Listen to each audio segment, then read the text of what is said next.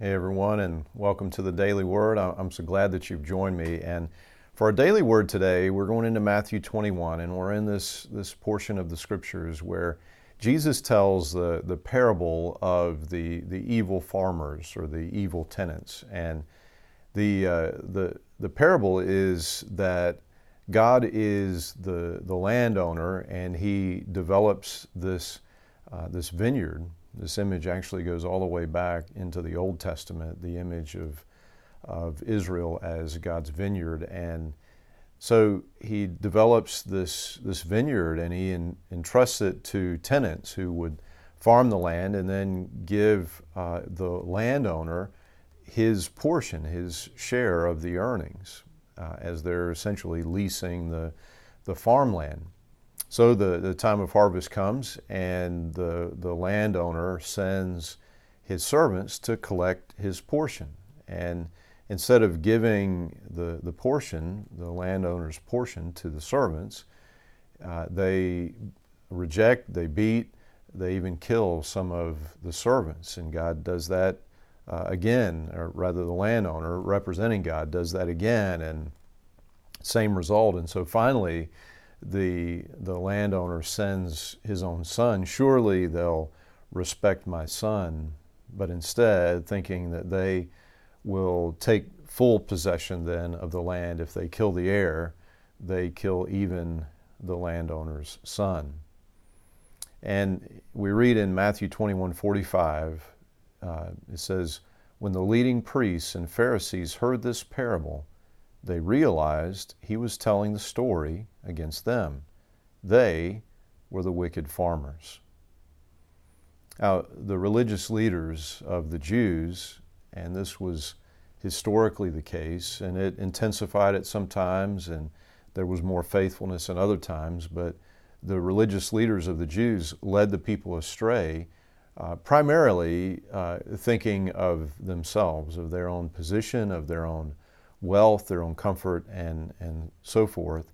And not only that, uh, the people would turn away from God. We see repeatedly uh, throughout uh, the, the history that we read in the Old Testament of the people of God, of, of the Jews, and they would turn to idolatry and turn to uh, rebellion against God. And we see throughout the Old Testament then God sending prophet after prophet after prophet to collect the, the fruit of this vineyard. That is to say, the, the outcome, the fruit, was meant to be a people of devotion. It was meant to be uh, a people who would be God's priestly people who would, who would spread the knowledge of God to the ends uh, of the earth. But time and time again, as God sent prophet after prophet, those prophets were mistreated, they were abused, they were rejected, they were killed. I can't help but think about Jeremiah, who, as you read through the book of the prophet Jeremiah, who is rejected again and again and again. He's, he's beaten publicly and he's thrown into a cistern and left for dead. And, and there's a, a change of mind and they pull him back out. And so, but ultimately, as, as I understand it, Jeremiah, after the fall of Judah, of the southern kingdom, he pled with the people, speaking to them on behalf of God to, uh, to settle in and, and to listen to uh, the Babylonians who had conquered them and, and to live in the land in peace and, and so on, but they wouldn't listen. They end up leaving and going to Egypt, and apparently uh, as, as tradition tells us, Jeremiah was stoned to death by them in, uh, in Egypt. And the lives of the prophets were quite often uh, much like this. And so God finally sends his son. And you would think that the Son of God coming into this world would uh, gain the attention, the respect, the acceptance of of the people, but finally they would reject even the Son of God. He was taken out of the vineyard, just as the scripture says he was taken out of the city of Jerusalem. He was killed outside of the city. He was rejected. Verse 43 says, I tell you, the kingdom of God will be taken away from you and given to a nation or, or a people that will produce fruit. Now, this is not to say that God has revoked his promises to the Jews. Um, God is faithful to his promises, and yet what seems very clear is that the mission of the kingdom of God has, has been given now to another people, to the church.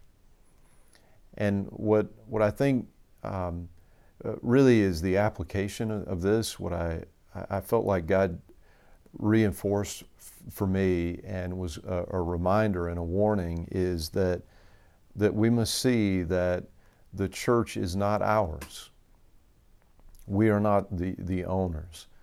The church belongs to the Lord.